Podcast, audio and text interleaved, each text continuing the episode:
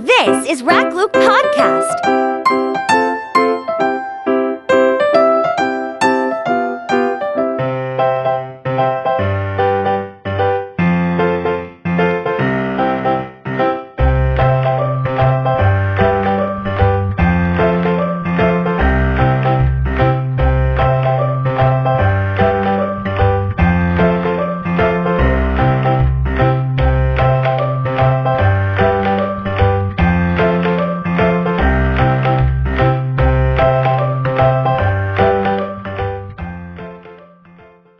วัสดีค่ะ รายการรักลูก The Expert Talk โดยสุชาดาบรรณาธิการรักลูกค่ะ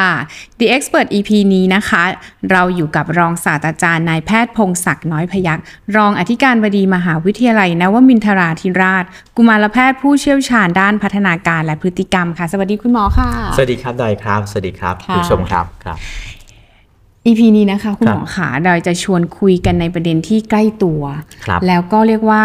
เบบีอะไรเงี้ยอ่าต้องเกิดขึ้นแน่นอนครับก็คือผมในเรื่องปัญหาของผิวค่ะคคุรัณบหมอคะ เด็กก็จะมีอาการแพ้ผื่นคันผิวแห้งอย่างเงี้ยค่ะ ซึ่งจริง ๆอะสาเหตุอะเกิดขึ้นได้จากหลายสาเหตุเลยค่ะใช่แต่มีสาเหตุหนึ่งที่เรารู้สึกว่าเออเราจะมองข้ามไป นั่นก็คือการเรื่องการแพ้น้ำประปาอืมเพราะว่าในน้ำประปาปัจจุบันเนี้ยนะคะ มีอ่าคลอรีน คราบสนิมหรือฝุ่นสกปรกเนี่ยค่ะครับปนเปื้อนเข้ามานะคะ จึงทำให้ลูกเนี่ยเกิดอาการแพ้ เพราะบางคนมีผิวแห้งหรือมีครับผิวไวต่อสิ่งเหล่านี้อยู่แล้วครัค่ะบคุณหมอคะ EP นี้นะคะ เราจึงจะเชิญคุณหมอมาพูดคุยกันว่า เอ๊ะถ้าเกิดลูกมีอาการเหล่านี้ค่ะ เราจะดูแลรับมือกันยังไงดีนะคะ ถามคุณหมอก่อนเลยค่ะว่า ถ้าเด็กมีอาการแพ้เนี่ยค่ะครับคือน้องแพ้ละ มันจะส่งผลกระทบยังไงกับพัฒนาการแล้วก็การเรียนรู้ของเด็กบ้างคะคุณหมอครับ ก็จริงๆจะว่าไปนะครับเวลาที่เด็กแพ้เนี่ยมันก็จะมีอาการผื่นคันอืมที่จะเห็นเนาะค่ะวันๆแทนที่จะแบบพัฒนาตัวเองอ่าได้มีโอกาสเล่นกับพ่อแม่ค่ะเล่นกับเพื่อน ก็คันขยึกขยือไม่อยากเล่นมันอารมณ์ไม่ดีมันใช่ไม่ไหมมีคสรับมาธิมันเกาอืมมันคันอยู่อย่างนั้นใช่หอารมณ์ไม่ดีอืมใช่ไหมครับ ใครมาชวนเล่นใครมาชวนพัฒนาอะไรก็ไม่เอาด้วยละเราจะเห็นค่ะมีผลต่อเรื่องของพัฒนาการอืมสุดในรายที่เป็นมากๆนะครับ ดอยมันก็จะมีผลอย่างเช่น อาจจะมีการติดเชื้ออ เกามากๆขึ้นก็อาจจะมีแผลมีติดเชื้ออแล้วจากระยะที่เป็นแบบระยะแบบ เจ็บพลันก็ค่ะอาจจะเปลี่ยนไปเป็นระยะระยะกลาง แล้วก็อาจจะไปเป็นอ๋อระยะที่มันเรื้อรังค่ะรูปแบบของผื่นก็จะเปลี่ยนแปลงไปอืมแต่นี้พอเวลาเป็นที่เป็นระยะเรื้อรังเสร็จค่ะมันก็จะรักษายากขึ้นอ๋อก็คันขยเยอกันแบบตอนไหนก็คันกลางคืนก็คันกลางวันก็คันนอนก็ไม่ค่อยจะหลับอืมกินก็แบบก็ต้องคอยคันอย่างเงี้ยครับก็มีปัญหาเหมือนกันอืมนั้นผื่นแพ้ของเด็กๆที่เราเห็นนะครับ ก็จะเป็นสิ่งหนึ่งที่อาจจะมีปัญหาต่อทั้งการเจริญเติบโตและพัฒนาการของเด็กๆนะครับโดยเฉพาะเด็กเล็ก ๆ เราจะเห็นว่าก็แพ้ง่ายเนาะอืมบางคนก็แพ้แม้แต่ นมก็แพ้ได้อืมทำไมกินค่ะนมแล้วนมไหลมาที่ปากก็แพ้นมบ้าง ที่เราเรียกกลากนั่นกลากนี่กลากน้ำนมนะครับเอ่อผ้าอ้อมก็ผื่นแพ้ผ้าอ้อมค่ะแพ้ได้ง่ายมาก อันนี้เป็นอืมสิ่งหนึ่งที่มีผลต่อกระบวนการเรียนรู้ แล้วก็พัฒนาการของเด็กๆครับอืมโดยเฉพาะในช่วงวัยไหนคะคุณหมอที่มันจะมีความแพ้ง่ายแบบเนี้ยค่ะครับก็เด็กเล็ก ๆ จะแพ้ง่ายมากเลยนะครับอืมเพราะฉะนั้นจะเห็นว่าถ้าเราไปดูทบทวนในเรื่องของข้อมูลนะเราจะเห็นค่ะว่าเด็กเล็ก ๆ อย่างเช่นเด็กน้อยกว่า5ขวบก็จะแพ้มากง่ายๆกว่าเด็กที่โตขึ้นค่ะผู้ใหญ่ก็อาจจะแพ้น้อยหน่อยหนึ่งเราผ่านมาเยอะแล้วเนาะผ่านสิ่งที่เราจะทำให้เราแพ้ มีความแล้ทนทานคือผิวมีความทนทานมากขึ้น แต่ใช่เบบีวัยยิ่งใช่วัยแรกเกิดอย่างนี้ใช่ไหมคะผิวคุณหมเขาอก็บอบบางยิ่งเด็กเล็ก ๆ ก็มีโอกาสแพ้ง่ายครับอ๋อผมค่ะ แล้วถ้าเราพูดถึงสาเหตุของอาการแพ้ล่ะคะคุณหมครัอบมันมีปัจจัยไหนบ้างที่จะทำให้ให้เรารู้ว่าเออลูกเราอยู่ในเกณฑ์แพ้ง่ายอะไรอย่างเงี้ยค่ะ ก็อันดับแรกเลยก็คือพ่อแม่นี่แหละ ที่จะให้พันธุกรรมมากับอันแรกกเลยนะคะ ปัจจัยภายในก็คือกรรมพันธุ์ใช่ถ้าหากว่าพ่อแม่มีภูมิแพ้ในครอบครัวนะครับ แล้วก็โดยเฉพาะภูมิแพ้ของผิวหนังอะก็เป็นไปได้ที่ลูกจะได้รับไอ้พันธุกรรมอันนี้มาอืมนะครับเวลาที่ได้รับพันธุกรรมอันนี้มาเนี่ยก็ทำไมถึงพ่อแม่บางคนเป็น แต่ทำไมลูกบางคนไม่เป็น เพราะว่าแต่ละคนก็จะได้รับสิ่งกระตุ้นที่แตกต่างกันอ๋อนะครับแล้วบางทีค่ะสิ่งกระตุ้นที่แตกต่างกัน พอไปกระตุ้นเด็กบางคนอะพื้นฐานของที่ได้รับมาจากพ่อแม่ก็อาจจะแตกต่างกัน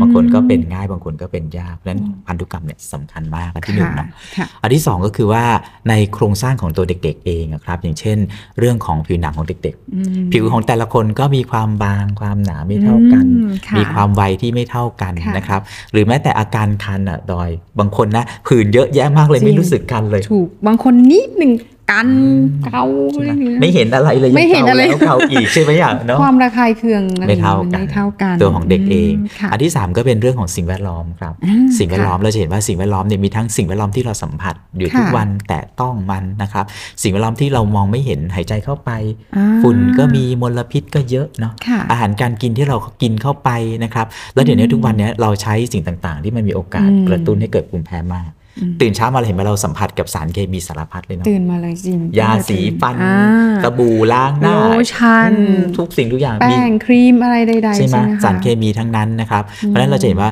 สิ่งแวดล้อมก็เปลี่ยนแปลงไป วิถีชีวิตของผู้คนที่เปลี่ยนแปลงตามยุคสมัยเนี่ยก็เป็นสิ่งหนึ่งที่อาจจะเป็นสารที่เราเรียกว่าสารก่อให้เกิดภูมิแพ้อืม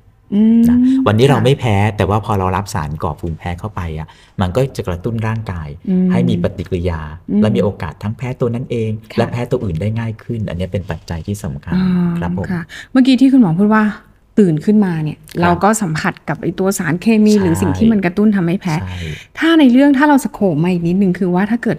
น้ำครับหรือว่าอะน้ำน้ำประปาที่เราใช้ดื่มกินอาบน้ำทุกวันเนี่ยค่ะมันมีโอกาสที่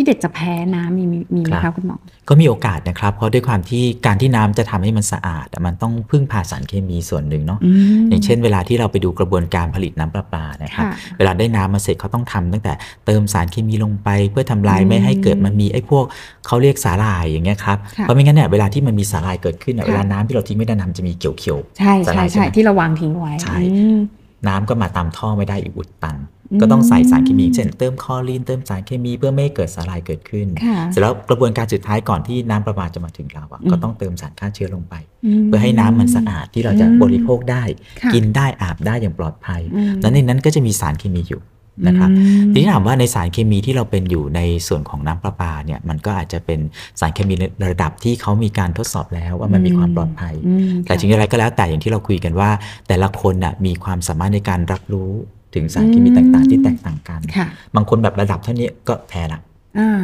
บางคนแบบเอออยู่เท่านี้อยู่ได้ ความความไวไม่เท่าต่กัอนสิ่งต่างๆ ไม่เท่ากันนะครับค่ะยิ่งเด็กที่แบบมีพ่อแม่มีประวัติเป็นภูมิแพ้อืมได้ภูมิแพ้มา ก็มีโอกาสจะแพ้ได้มากกว่าเด็กคนอื่นอืมนะครับและนี่แพ้แพ้ของเด็กๆเนี่ยมันไม่ได้เพียงแค่แค่ที่ผิวหนังอย่างเดียวเนาะใช่ผม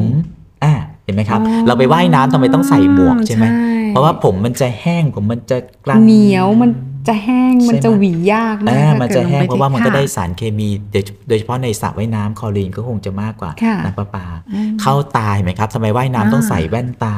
เพราะว่าเข้าตาก็มันจะแสบระคายเคืองค่ะนะครับเพราะฉะนั้นในน้ำประปาเองก็ถึงแม้เขาจะเตรียมมาในระดับที่เหมาะสมอืมซึ่งโอกาสจะเกิดผลร้ายต่อคนอื่นหรือเกิดพิษต่อผู้คนที่ใช้อะ แต่ในเด็กบางคนก็อาจจะมีความรุนแรงขึ้นอยู่กับความไวของการรับรู้ของเขา แล้วก็อืมความไวทางโครงสร้างของเขา นะครับอ่าอันนี้เป็นสิ่งค่ะที่มีความสำคัญ อันนี้สนใจคืออย่างอย่างอย่างที่คุณหมอบอกไปแล้วว่าตัวคอลีนน่ะใส่มาในปริมาณที่เหมาะสม ใช่ แต่ถ้าในกรณีที่มันมีคอลีนในน้ำผสมมากเนี่ยค่ะมันจะส่งผลกระทบยังไงกับลูกของเราบ้างคะแบบอาการเขาหรือเขาส่งผลครับ ระยะยาวเป็นป่วยเป็นโรคหรืออะไรอย่างนี้ถึงขั้นนั้นไหมคะครับก็คือถ้าเราดูง่ายๆนะครับ ถ้าเกิดว่าเราใช้น้ำประปาตามปกติเนี่ยอืมเขาก็จะมีการตรวจสอบมาตรฐานอยู่แล้วค่ะนะครับเป็นแต่อย่างที่เราบอกว่าถึงแม้จะเป็นระดับที่มาตรฐาน แต่เด็กค่ะบางคนก็รับรู้หรือว่ามีความไวอ่าแต่มันไม่เท่ากันค่ะถ้าเกิดเราดูที่ผิวหนังจะเห็นเลยว่า ผิวหนังถ้าเกิดจากการแพ้จากสารเคมีอืมนะครับมันก็จะมีลักษณะที่ใกล้เคียงกัน ก็คือมีระยะที่เป็นระยะเฉียบพลันอ่าพวกนี้ก็อย่างเช่น มีแบบมีผื่นแดงนะครับอ่ามีมีตุ่มค่ะมีตุ่มเป็นเป็นตุ่มน้ตุ่มำนะครับน้ำระยะเฉียบพลันจะเป็นแบบนี้ แล้วอาจจะมีบวมแดงมีอาการอักเสบนะครับค่ะทั้งคันทั้งอาจจะเจ็บบ้างค่ะแล้วก็จะเป็นระยะ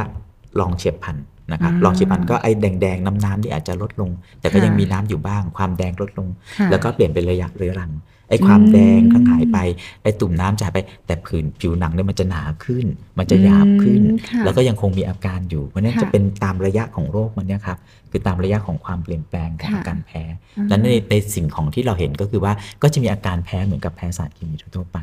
ครับผมครับอืมแล้วถ้าอย่างคุณถ้าคุณแม่ไม่ทราบอะค่ะคุณหมอครับคือคือสมมติลูกเป็นเฉียบพลันธุ์ไปจนถึงขั้นระยะที่สองละจนเป็นถึงขั้นแล้วแล้วเราก็เจอสารเคมีหรือว่าเจอน้ำคลอรีนอะไรอยู่ทุกวันเนี่ยค่ะครับมันจะทำอันตรายกับผิวของเรายังไงบ้างะครับ ก็สุดท้ายถ้าเป็นถึงระยะเรื้อรังเราจะเห็นนะครับ รูปร่างมันก็เปลี่ยนแปลงไปเนาะโครงสร้างของมันจะเปลี่ยนค่ะใช่ไหมครับก็อาจจะทำให้โอกาสที่ผิวหนังเรามีไว้มีประโยชน์ก็คืออย่างเช่น ป้องกันไม่ให้เชื้อโรคเข้าสู่ร่างกายอืมไม่ได้มีไว้เพื่อสวยงามอย่างเดียวนะนะคะใช่ไหมป้องกันไม่ให้เชื้อโรคเข้าไปอะมันหุ้มอะไรร่างกายอะไรเราใช่ไหมเพราะต่างมันๆป้องกันอยู่เพราะฉะนั้นเกิดว่าใช่ค่ะมันเสียโครงสร้างของมันไป มันก็อาจจะทำเสียหน้าที่ของมันที่มันเคยดูแลไม่ให้เชื้อโรคเข้าอืมเราค่ะอาจจะไปเกาจนกระทั่งเกิดแผลเชื้อโรคก็เข้าไปได้ง่ายขึ้นอืมก็เกิดโรคติดเชื้อตามมา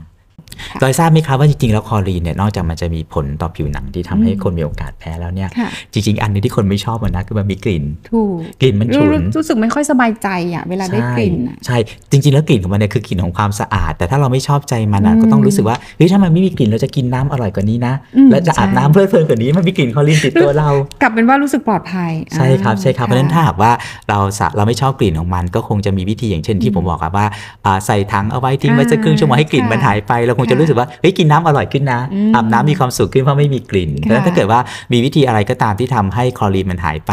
ก็จะทำให้กลิ่นมันลดลงทำให้เรามีความสุขกับการใช้น้ำมากขึ้นอืมครับหรือว่าใช้ตัวช่วยกรองเข้ามาได้ครัใช่บไหมคะครัณบหมอแล้วถ้าเราได้รับปริมาณคลอรีนมากๆเลยอะค่ะครับณหมอนอกจากผิวหนังที่ทำให้บอกว่าอาการแพ้แล้วครับเราสูดเข้าไปมันจะส่งผลกระทบอะไรบ้างไหมคะใช่ครับ เพราะว่าตัวคลอรีนเนี่ยมันเป็นเป็นไอระเหยครับอืมเป็นไอระเหยเวลาที่เราอย่างเช่นเราไปว่ายน้ำมาสังเกตไหมครับค่ะวันไหนที่สระน้ำเขาเติมคลอรีนอะอืมมันจะเหม็นมากเลย แล้วมันจะมีกลิ่นเข้าไปที่จมูกมันแสบค่ะจมูกเพราะมันอ่าระเหยขึ้นไปค่ะถึงบอกว่าเวลาที่เราเอาน้ำใส่ถังแล้วไปตั้งไว้ครึ่งชั่วโมงกลิ่นคลอรีนจะหาย เพราะมันระเหยออกไปมค่ะแล้วถ้าหากว่าปริมาณที่มันมากแล้วเราสูดหายใจเข้าไปอะอืมก็อาจจะมีผลต่อเยื่อบุทางเดินหายใจอืม นะครับทำให้เกิดการอักเสบมีอะไรตามมาได้ค่ะครับผมอ๋อถ้าเกิดถ้ายิ่งเป็นเด็กๆแล้วสูดเยอะปริมาณเยอะ หรือได้รับครับปริมาณเยอะก็อาจจะกระทบกับระบบทางเดินหายใจเป็นได้ไปได้ใช่ไหมคะรับคุณหมอรัคะบทีนี้ในการดูแลก็เป็นอย่างนี้ครับ ด้วยความที่ผื่นแพ้ของผิวหนัง ไม่ว่าจะเป็นแพ้จากอะไรก็แล้วแต่เนี่ยอืมมันมักจะเริ่มต้นตั้งแต่อันที่หนึ่งก็คือเขามีพันธุกรรมอยู่ อ่าอันที่สองความแห้งของผิวหนังเนี่ยเป็นตัวที่จะกระตุ้นให้ค่ะอาการที่มันมีอยู่ของพันธุกรรมเนี่ยกำเริบออกมาได้เห็นชัดเจนขึ้นค่ะนั้นอันดับแรกถ้าเกิดว่าคุณพ่อแม่เห็นล้วนลูกเอ๊ะน่าจะเป็นผื่นแพ้ส่วนมากจะไม่รู้ว่าเป็นแพ้อะไรอืมนะครับใช่จะไม่รู้ยังไม่นะทราบไม่รู้ ก็วิธีดูแลง่าย ๆ ก็อย่างเช่นอะพยายามทำให้มันชุ่มชื้นอ่า ให้มันชุ่มชื้นก็อย่างเช่นแบบอาบน้ำเสร็จอาทาโลชั่นให้ลูกซะอะไรอย่างเงี้ยครับตรงไหนที่มันแห้งเยอะก็ทาที่มันเหนียวเหนียวๆหน่อย ก็อาจจะเป็นวาสลินที่มันเหนียวขึ้นอ่านนะเม็ดโลชั่นอาจจะบางหไปรือจะเป็นวิตามินอ e ีหรืออะไรเติมเข้าไปอ่ใช่ครับให้มันใช่ไหเกิดะความชุ่มชื้น เพื่อที่จะลดอาการของการเกิดแพ้ค่ะนะครับอันนี้เป็นขั้นตอนที่หนึ่งขั้นตอนที่สองถ้าหากว่าเราทำไปแล้วมันก็ยังไม่ดีขึ้น หรือว่ามันอาการมันมากขึ้นค่ะต้องคอยสังเกตครับว่าอืมลูกแพ้อะไรอืม โดยเฉพาะพวกที่สัมผัสเนี่ยมันจะสังเกตง่ายอืมเราเคยโดนอันนี้แล้วพอเราหลีกเลี่ยงไม่โดนมันดีขึ้นนะอืมหรือพอมันไม่มันไม่เคยเป็นพอโดนอันนี้แล้วมันเป็นมากขึ้น ก็พอจะบอกเราได้อืมเพราะอย่างเช่น การแพ้คลอรีนเนี่ยมันค่ะไม่มีการทดสอบ มันไม่มีการทดสอบ มันไม่มีไอ้ตุ่มๆ ที่เขาไปอืมสะกิดแบบนั้นใช่ไหมคะ ใช่ มันไม่เหมือนแพ้แมลงสาบแพ้อันนั้นนี่มันสามารถจะสะกิดไรฝุ่นหรืออะไรอย่างนี้อืมันทดสอบได้นี่ทดสอบไม่ได้เพราะฉะนั้นค่ะพ่อแม่คุณพ่อแม่ก็ต้องคอยสังเกตอืมอย่างเช่นแบบ เออไปว่ายน้ำมาอืมอาทิตย์หนึ่งก็เป็นผื่นเนี่ยพอเราเลิกว่ายไปอืมเดือนหนึ่งผื่นมันก็หายไปอะมันก็น่าจะเป็นจากน้ำนี่แหละไหมอะอ่าอ่าอ่าเราสังเกตง่าย ๆนะครับค่ะก็อย่างเงี้ยครับ ก็คือสังเกตเบื้องต้นได้ใช่ไหมคะใช่ครับ แล้วก็จริง ๆ คุณพ่อคุณแม่ก็อย่างมีวิธีการสังเกตเบื้องต้นใช่เป็นถ้าเป็นแล้วหยุดอาบน้ำมันมันจะหยุดอาบน้ำก็ไม่ได้เอาเริ่มตอกว่ายน้ำอะไรอย่างนี้ใช่เห็นชัดว่ายน้ำจะเห็นชัดเห็นชัดถูกต้อะไรอย่างนี้เห็นใช่ไหมชัดคะครับ อย่างเราไปว่ายน้ำผู้ใหญ่เงี้ยเราไม่ได้ใส่หมวกสักสองสองครั้ง ผมเราก็จะแห้งๆขึ้นใช่แล้วแข็งๆกว่าที่ควรอืมใช่ก็กว่าจะที่ยากควรจะเป็นขึ้นใช่ไหมครับนั้นด้วยความที่มันมีคลอรีนมากกว่าน้ำประปาอืมแล้วพอเราเห็นปุ๊บมันก็พอจะบอกได้นะว่าเราน่าจะแพ้จากคลอรีนนี่แหละอืมนี่น่าจะบอกได้เพราะในระดับน้ำประปาอาจจะมีไม่เยอะจนกระทั่งสังเกตเห็นชัดอืมนะครับแต่ถ้าหากว่าพอมันเป็นปุ๊บเราเห็นว่าน่าจะเป็นเรารักษาความชุ่มชื้นแล้วไม่มีอะไรที่จะสัมผัสอีกแล้ว ก็ลองอาจจะลองทดลองเปลี่ยนวิธีการหรือทำอะไรให้มัน ดีขึ้นกว่าเดิมบ้าง ผมยกตัวอย่างนะ สมมติเราคิดว่าเราจะแพ้คลอรีนจากน้ำประปาอ่าค่ะพ่อแม่ก็ทำง่ายๆเนาะเออไหนลองดูซิถ้าไม่มีน้ำไม่มีคลอรีนมันจะดีไหมอืมน้ำประปามันใส่คลอรีนมา จะทำให้มันลดลงใช่แน่นอนก็อะอะ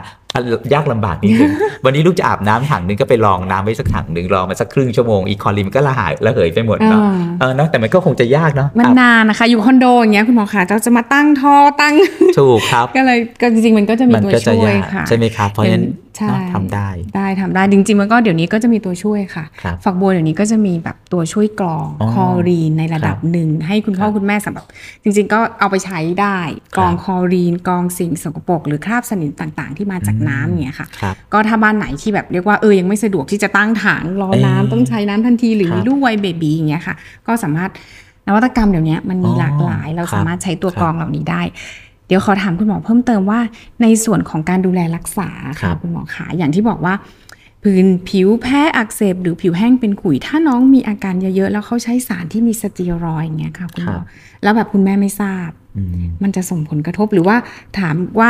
คุณแม่ใช้ได้ไหมแล้วถ้าใช้ระยะยาวมันจะเป็นยังไงได้บ้างครับะคือปกติแล้วถ้าเกิดเป็นผื่นที่เป็นไม่มากนะครับอืมแล้วก็ไม่รบกวนกับการใช้ชีวิตประจำวันมาค่ะกวิธีที่ดีที่สุดแล้วก็เป็นธรรมชาติที่สุดเนี่ย เราก็จะบอกว่าคุณแม่ลองดูว่าทำไงดีถึงจะเพิ่มความชุ่มชื้นให้กับลูกได้อันดับแรกก่อนอันดับแรกวิธีการดูแลก็คือเพิ่มความชุ่มชื้นใช่ให้บริเวณนั้นก่อนใช่ไหมคะอย่างเช่น เคยอาบน้ำวันละสี่ครั้งก็ลดลงอ่าเห็นไหมครับค่ะเคยอาบน้ำใช้สบู่ฟอกมันทุกครั้งก็ฟอกมันน้อยหน่อยหนึงอาจจะอืมฟอกครั้งเว้นครั้งอะไรอย่างเงี้ยนะครับอืมค่ะไม่สกปรกมากก็ไม่ต้องใช้สบู่เพราะมันทำให้ผิวแห้งอ่านะครับโอเอาบน้ำเสร็จถ้าเป็นเด็กเล็ก ๆ เราก็จะแนะนำให้ใช้เอาใส่ baby oil ลงไปหน่อยอืมอ่าผแต่ส baby ม oil ลงไป เพื่อใช่ไหมไม่ให้ครับลูกผิวแห้งใช่ค่ะอาบน้ำเสร็จเช็ดตัวเสร็จก็ทาโลชั่นอ่าอันนี้เป็นค่ะการดูแลเบื้องต้นค่ะเวลาที่เป็นไม่เยอะ เวลาที่เป็นมากขึ้นอะเราก็จะมีตั้งแต่ถ้ามีอาการอย่างเช่นอาการคัน เราอาจจะมียาที่ทา สมัยเนี้ยยาที่ทาก็อาจจะแบบไม่มีสเตียรอยด์ก็มีนะครับอ่าแล้วอาการผื่นแพ้ก็จะเป็นแบบเหมือนกับเป็นยาต้านภูมิแพ้ที่สำหรับใช้ทาก็มีอยู่อืมแต่ถ้าทานแล้วไม่ดีขึ้นก็คุณหมอก็อาจจะเปลี่ยนไปเป็นสเตียรอยด์อืมทีนี้สเตียรอยด์คุณหมอก็จะดูอีกมีสเตียรอยด์ที่มีความเข้มข้นต่ำค่ะแล้วก็ความเข้มข้นปานกลาง ความเข้มข้นสูง ก็จะดูอ่าอีกว่าความรุนแรงของโรคมีมากน้อยขนาดไหนอืมอย่างที่ดอยถามว่าสเตียรอยด์ดีไหมถ้าหากว่าอืมใช้เป็นนานๆมันก็จะมีผลนะครับ เราไม่ให้ใช้นานอืมโดยเฉพาะแบบบางบางแอร์บางบริเวณที่ต้องใช้อ่าสเตียรอยด์ที่มีความเข้มข้นสูง ใช้เป็นนานๆก็อาจจะมีผลทำให้ผิวบางลงอ๋อเนี่ยผิวบางลง ยิ่งรักษาไปใช้สเตียรอยด์มันก็บางลง มันก็วนลูปอยู่อย่างนั้นใช่ใช่ไหมคะคุณหมอแล้วก็ที่สำคัญคืออย่างนี้ครับ ถ้าเกิดเป็นทั้งตัวแล้วยิ่งเราไม่แนะนำใหญ่เลยเอ่ออมถ้าต่อดอยลูกดอยเป็นทั้งตัวนะสเตียรอยด์ก็แทบจะต้องอาบใช่ไหมอืมันเหมือนกินสเตียรอยด์อ๋อ เพราะก็ปจะริมาณมันเยอะมันเยอะปริมาณมันจะเยอะเพราะมันจะมีการดูดซึมอ๋อแต่ถ้าเป็นค่ะบริเวณเล็ก ๆ เราก็อาจจะใช้สเตียรอยด์ทานะครับปริมาณที่มันบริเวณที่มันกว้างขึ้นหน่อยก็สเตียรอยด์อาจจะความเข้มข้นต่ำนิดนึงเพื่อที่จะให้ใช้ได้ในปริมาณที่มากอืมที่ถ้าเกิดเป็นทั้งตัวเนี้ยเราก็ไม่แนะนำละก็ต้องใช้ยาทาน ก็จะมีความยากขึ้นมาอีกอืมครับผมค่ะนั่นก็ต้องดูว่าการรักษาจะดูตามที่อาการของโรคว่าเป็นมากน้อยขนาดไหนอืมคุณหมอเคยมีเคส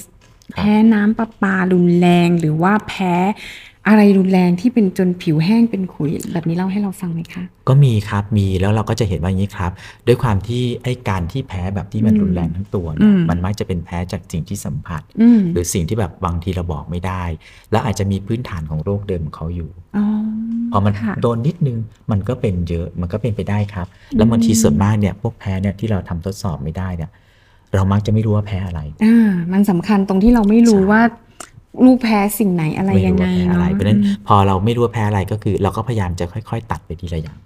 ลองเปลี่ยนอันนี้ซิสมมติเราคิดว่าเราแพ้คลอรีน เอ๊ะถ้าเราเอาน้ำไปตั้งทิ้งไว้จนไม่มีคลอรีน แล้วเราอาบไปสักอาทิตย์หนึ่งแล้วมันดีขึ้น เออเป็นไปได้นะมันอาจจะแพ้คลอรีนนะอืมใช่ไหมครับมันก็เป็นค่ะตัวหนึ่งที่แบบว่า เราก็บอกว่าเราแยกออกไปโดยที่เราดูจากการเปลี่ยนแปลงพฤติกรรมอืมการเปลี่ยนแปลงการใช้ชีวิตแล้วดีขึ้นอืมเราก็จะเห็นว่าอ๋อมันน่าจะเป็นจากสิ่งนี้ครับอืมค่ะ คุณหมอพอจะมีเช็คลิสต์เบื้องต้นครับ ให้คุณพ่อคุณแม่รู้ไหมคะว่าเออเนี่ยเริ่มจะเข้าข่ายอาการแพ้หรือว่าเป็นผื่นภูมิแพ้แล้วอืมก็บางทีนะครับอาการแพ้เนี่ยมันไม่ได้เริ่มที่แบบมีผื่นให้เห็นเนาะอ่าเริ่มคันก่อนอาคันก่คัอนนคันก่อนอะคันบริเวณเดิมๆเนาะเขาก็จะคันคันเกาคันเกาอยู่ใช่ไหมอย่างนั้นเนาะค่ะแล้วก็ดูว่าเป็นอะไรเช่นอายุงกัดมันก็คันอ่าอ่าแล้วมันก็มีลักษณะของมันถูกใช่ไหมครับใช่เออถ้าเกิดว่าอย่างเช่นยุงกัดก็จะเป็นจุดเดียวอืมอย่างเงี้ยครับจุดเดียวแล้วก็เราสังเกตง่ายๆเวลาที่ยุงกัดมีจุดแดงใช่ไหมครับพอเรากดลงไปอะเอ่อ จุดแดงๆมันก็จะจางลงแล้วพอเราแบบมันก็สิบจุดแดงมันจะกลับอะไอเนี้ยอันนี้พวกคือเยจุดยุงกัดอ่าอ่าจุดยุงกัด ถ้าเกิดว่าเออตอนแรกดูเหมือนเป็นจุดยุงกัด แล้วก็มีตุ่มมากขึ้น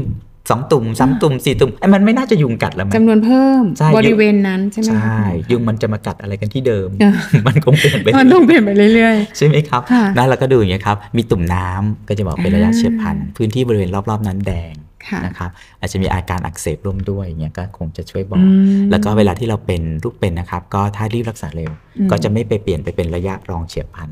แล้วก็ไม่ไปเป็นระยะเรื้อรัง เพราะฉะนั้นการรักษาที่เร็วก็จะช่วยได้ได้เยอะครับอืมคุณหมอพอจะมียาเบื้องต้นหรือให้คุณพ่อคุณแม่ดูแลเบื้องต้นที่บ้านได้ไหมครัคะบถ้าเกิดเป็นผื่นแพ้น้ำหรือว่าผื่นแพ้อะไรต่างๆ จากผิวที่แห้ง หรือผิวไม่ชุ่มชื้นอย่างคเงี้ยรับ ก็เพิ่มความชุ่มชื้นให้กับลูกอันดับแรกค่ะเลยอันดับแรกที่พ่อันดับแรกพ่อแม่ก่อนดูแลได้เนาะได้เลยก็ทันทีใช้เลยครับอย่างเช่นโลชั่นอืมถ้าผิวค่ะไหนตรงไหนที่มันแห้งมากหนามากอืมก็วาสลินวาสลินเหนียวอ่าเหนียวนิดนึงแต่ดีนะครับ มันมันทำให้ความชุ่มมันชื้นเคลือบผิวด้วยใช่ไหมคะเคลือบณหมอชุ่มชื้นได้ดีมากเลยเป็นอืมของแบบโบราณเลยไหมอะ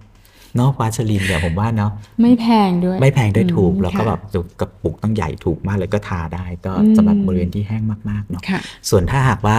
มันเป็นเยอะยังไม่ดีขึ้นนะครับ ถ้าจะใช้สเตียรอยด์ผมว่าหมอว่า ไปให้คุณหมอช่วยดูนิดนึงอืมเพราะว่าในสเตียรอยด์ที่เราเลือกใช้มันจะมีทั้งระดับอ่อนค่ะกลางแล้วก็สูง ซึ่งเวลาที่เราเลือกอย่างเช่นสเตียรอยด์ที่ใช้กับหน้าเนี้ยเราก็จะใช้ที่มีความเข้มข้นน้อยค่ะนะครับเอ่อที่บริเวณที่ใช้ที่บริเวณที่มันเป็นมากก็ใช้ความเข้มข้นมากอืมแล้วก็คุณหมอจะดูด้วยว่าบริเวณที่ทามันมากน้อยขนาดไหนอืมถ้าบริเวณที่ทามันเยอะเราก็พยายามจะดิกเลี่ยง อาจจะไปใช้ยาที่เป็นลดภูมิแพ้ที่ไม่ใช่สเตียรอยด์อืมเป็นยาทาเดี๋ยวนี้มีนะครับค่ะ ลดอาการคันลดอาการแพ้ของผิวหนังใช้ทาแทนสเตียรอยด์อืมก็ได้ผลอยู่นั้นค่ะถ้าเกิดว่าจะต้องซื้อยาใช้ก็อาจจะให้คุณหมอช่วยดูนิดนึงอืมที่ทำได้ง่าย ๆ ก็คือลดอาการไม่ให้ผิวแห้งอืมนะใส่เสื้อผ้าอะไรที่มันแบบลดโอกาสเสียน้ำของผิวหนัง ดื่มน้ำมากอืมๆนะครับช่วยได้เยอะเลยอืมครับเป็นเป็นวิธีการดูแลเบื้องต้นใช่สำหรับถ้าหากลูกมีอาการผิวแห้ง ผิวผื่นคันใช่อะไรใช่ต่างครับๆแบบนี้นะคะ ครับค่ะอยากให้คุณหมอพูดถึงวิธีครับการรับมือ ถ้าลูกมีปัญหาผื่นแพ้หรือว่าอย่างที่คุณหมอบอกในเบื้องต้นว่าเออปัจจัยอะเดี๋ยวนี้เด็กเดี๋ยวนี้มีอาการแพ้ง่ายใช่ครับเราจะมีวิธีการช่วยคุณพ่อคุณแม่รับมือตรงนี้ยังไงได้บ้างคะครับก็อันดับแรกเลยนะครับ คุณพ่อแม่ต้องสังเกตดูว่าเอ๊ะลูกเราอะมีมีโอกาสที่จะแพ้อะไรบ้างไหมหรือเขาแพ้อะไรไหมถ้าเกิดเขาแพ้อย่างเช่น แพ้สัมผัสกับอะไรสักอย่างหนึ่งนะครับสัมผัสอันนี้แล้วมันจะมีผื่นขึ้นมีผื่นคันนะเนาะอืมผมยกตัวอย่างนะเด็กบางคนนะกินไข่ไม่ได้เลย แค่จับมันก็แพ้ละ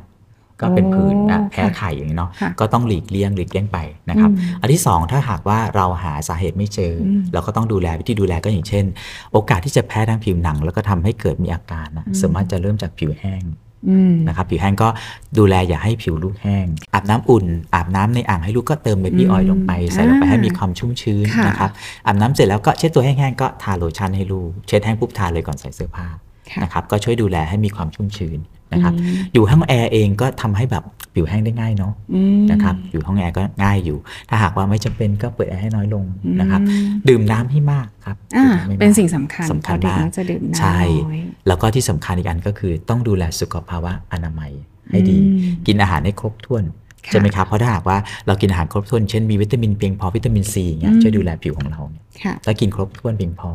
นะครับออกกำลังกายสม่ำเสมอ ให้มันอืมมีการเลือดลมมันเดินดี มีการระบายเหงื่อระบายอะไรออกไปอ่าโอกาสที่ผิวหนังจะแข็งแรงก็จะมีมากขึ้นอืมก็เป็นสุขภาวะปกติที่ต้องดูแล ก็ดูแลกันง่าย ๆ แบบนี้ครับ ก็โอกาสที่จะแพ้สิ่งต่างๆ รอบตัวก็คงจะลดลง แต่ขณะเดียวกันถ้าหากว่าลูกเรามีโอกาสอยู่แล้วอย่างเช่น พ่อแม่ให้ยีนที่แพ้มาเนาะอ่า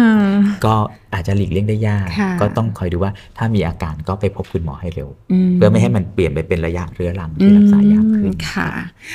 ก็เรียกว่า EP นี้ก็ได้รู้ถึงสาเหตุ คุณหมอไปบอกไปแล้วค่ะว่า